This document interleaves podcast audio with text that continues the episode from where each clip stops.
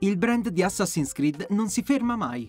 Dopo il successo di Brotherhood of Venice, il board game incentrato sullo scontro tra assassini e templari nella Venezia del Rinascimento, un nuovo gioco da tavolo in arrivo.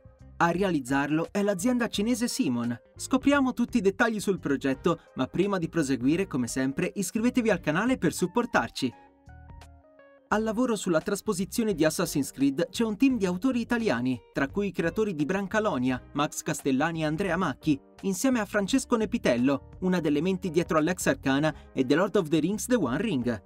Il team di Simon ha recentemente condiviso una lunga serie di informazioni sulla sua ultima fatica, svelando meccaniche, regole e gameplay del gioco. Partiamo con le brutte notizie. Il gioco da tavolo di Assassin's Creed arriverà solo ad ottobre 2024. Se speravate di mettere le mani sul prodotto nel giro di pochi mesi, dunque, potreste rimanere delusi.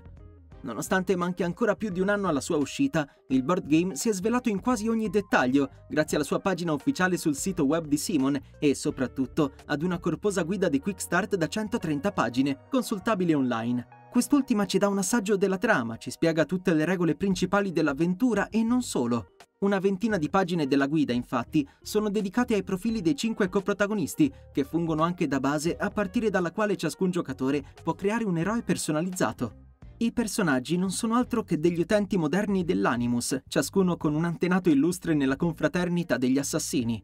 Abbiamo così Victor Flores Castillo, il cui antenato è Connor, il protagonista di Assassin's Creed 3, Yushu Lien, discendente della vichinga Eivor conosciuta in Valhalla, e Jackie O'Connell, bis bis bisnipote di Evie Fry di Syndicate. I due personaggi di gran lunga più intriganti, però, sono l'hacker milanese Mac e Philip J. Gallagher, rispettivamente discendenti di Romolo e del maggiore Gallagher, un assassino britannico dell'epoca della Seconda Guerra Mondiale. Romolo e il maggiore Gallagher non sono mai apparsi prima d'ora nella lunga timeline di Assassin's Creed. Ciò ci porta alla grande novità del board game tratto dalla saga di Ubisoft. La produzione targata Simon ci porterà ad esplorare delle epoche inedite nella longeva storyline degli assassini e dei templari. Tra di esse, oltre all'età della mitica fondazione di Roma da parte di Romolo e Remo e alla seconda guerra mondiale, avremo anche la prima guerra mondiale e il periodo del Sengoku Jidai, ovvero quello delle guerre intestine del Giappone feudale. Queste aree potrebbero magari diventare le basi per nuovi giochi di Assassin's Creed. In parte, d'altro canto, il periodo del Giappone feudale sarà adattato in Assassin's Creed Codename Red, che dovrebbe focalizzarsi sul periodo Edo. Come se ciò non bastasse, Simon ha confermato che tutte le epoche toccate dall'RPG saranno canoniche nella macro trama di Assassin's Creed. Infine, il board game non mancherà di esplorare finestre temporali già note. Abbiamo citato le avventure della rivoluzione americana di Connor e quelle alto medievali di Eivor, ma nulla vieterà ai giocatori di riprendere i panni di Ezio Auditore, Altair o Edward Kenway. Il gioco da tavolo vi permetterà di mettere in scena lo scontro tra assassini e templari attraverso varie epoche storiche, gli appassionati impersoneranno dei discendenti degli assassini che si sono susseguiti nel tempo, accedendo all'Animus, e sì, potranno ottenere le abilità dei propri antenati e, soprattutto, i loro ricordi. Il fine ultimo, ovviamente, è quello di scoprire l'ubicazione dei frutti dell'Eden e raggiungerli prima che siano i Templari a farlo. Nel momento in cui è ambientato il gioco, però, la confraternita degli assassini è in netto svantaggio nella lotta per salvare il mondo. Sono infatti i Templari a possedere il numero più alto di frutti dell'Eden. Il vostro contributo alla causa, dunque, sarà vitale. Queste premesse si tradurranno in un gameplay non lineare e fondato sulla collaborazione.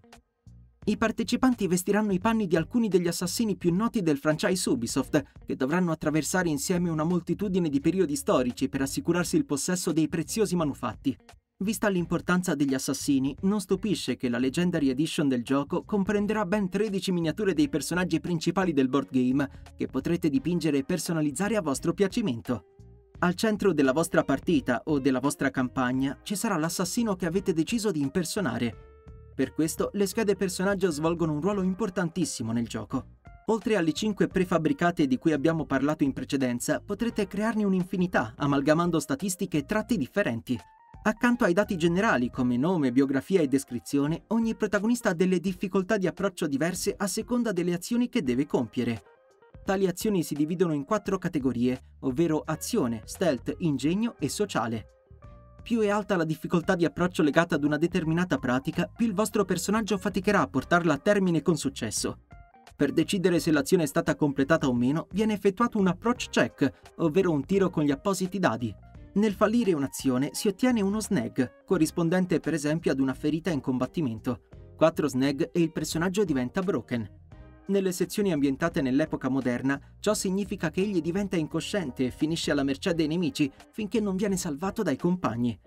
Nei frangenti ambientati nel passato, invece, si perde la sincronizzazione con l'assassino antenato e il giocatore viene buttato fuori dall'Animus fino alla fine della quest in quel periodo temporale. Nella scheda personaggio si trovano anche le voci traits e hindrance, ovvero dei peculiari aspetti positivi o negativi dell'alter ego dell'utente, che possono influire sulla campagna in maniera incidentale, e infine la sezione languages, abbastanza autoesplicativa. Anche l'antenato assassino ha delle statistiche proprie, diverse da quelle della controparte moderna. Ogni scheda personaggio è dunque duplice, dovrete sempre tenere in considerazione le differenze di approccio difficulty e di tratti tra passato e presente prima di buttarvi nella mischia. Inoltre, gran parte della sezione dedicata all'assassino ruota attorno a un sistema basato sui punti esperienza. La vostra potenza aumenterà in accordo col tempo passato all'interno dell'Animus, tramite un sistema di progressione simile a quello di un RPG videoludico. La vostra scheda personaggio tiene anche conto del numero e della tipologia di frutti dell'Eden di cui siete entrati in possesso durante la campagna. Infine, benché la guida di Quickstart non fornisca conferme in tal senso, possiamo ipotizzare che le sessioni dell'Animus saranno intervallate da momenti di raccordo ambientati nel presente, che a loro volta potrebbero vantare sequenze d'azione, prove di ingegno e fasi stealth. Una volta creato il vostro personaggio e scoperto il vasto mondo imbastito da Ubisoft e Simon, però, qualcuno potrebbe chiedersi come si gioca al board game di Assassin's Creed. Domanda più che lecita, ma la risposta è piuttosto vaga, almeno per il momento. Come in ogni campagna di Dungeons and Dragons, l'immaginazione ha un ruolo importantissimo. Altrettanto significativo, però, è avere un buon master, che in questo caso viene chiamato reader. La distinzione tra reader e players della produzione Simon è del tutto simile a quella tra master e altri giocatori in D&D. Il primo inventa la trama, decide in quale epoca storica trasportare i suoi personaggi e quali avventure far vivere loro. Con un franchise come quello di Assassin's Creed alle spalle, le possibilità sono infinite. Una campagna potrebbe vedervi impegnati nelle trincee della Prima Guerra Mondiale, per poi catapultarvi all'epoca dei Sette Re di Roma e infine trasportarvi nelle 13 colonie di fine Settecento o nei Caraibi dell'età d'oro della pirateria. Oppure potreste saltare tra la Francia della Rivoluzione, l'antico Egitto e la Firenze del Rinascimento. Tutto starà al vostro leader e alla trama che si inventerà. Fortunatamente, il Campaign Book Forging History, in arrivo nel 2024, fungerà da solida base per questo processo creativo, al suo interno saranno incluse tre storyline prefabbricate, divise in una pletora di sequenze che copriranno più o meno tutti i periodi storici della saga videoludica, più le quattro nuove epoche introdotte dal board game. Ogni sequenza dovrebbe corrispondere ad una sessione di gioco, perciò possiamo ipotizzare che ciascuna delle tre storyline duri circa 5 o 6 sessioni. Una volta che avrete preso dimestichezza con l'esperienza, però, nulla vi vieterà di unire tra loro sequenze diverse, di modificare le loro storie. Il libro più importante, però, sarà l'Animus Handbook, che comprenderà le regole principali del gioco. Purtroppo non tutte vengono approfondite dalla guida disponibile gratuitamente online, che rimanda in diversi frangenti al libro cartaceo, che ovviamente non è stato ancora pubblicato. Il tomo viene consigliato sia per i reader che per gli altri giocatori. Esso raccoglie le basi del board game, tanto dal punto di vista ludico quanto da quello narrativo. Infine, il terzo libro che verrà pubblicato nel 2024 da Simon si chiamerà Legacy of the Brotherhood Master Assassins e conterrà tantissimi spunti narrativi legati ai personaggi del franchise videoludico, arrivando a coprire anche Basim, il protagonista di Assassin's Creed Mirage. In più, il testo conterrà anche una serie di sequenze di gioco aggiuntive, ciascuna basata su un frutto dell'Eden diverso. Insomma, la carne al fuoco sembra essere davvero tantissima, per quello che potrebbe rivelarsi uno dei board game più grandi di sempre.